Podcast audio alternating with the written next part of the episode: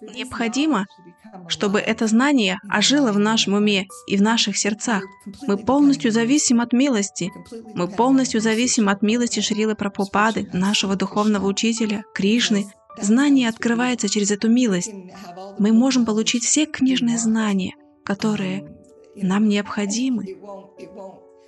И Шрила Прабхупада открыл эту дверь для нас, чтобы войти в духовное измерение.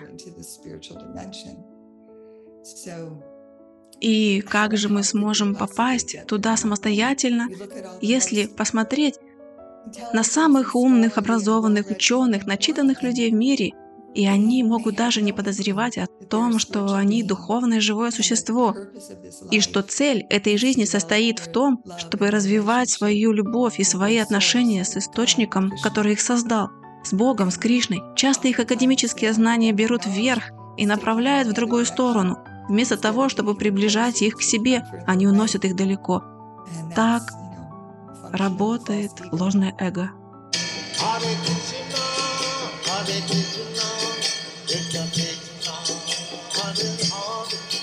Hare Rama, Hare Rama, Hare Hare.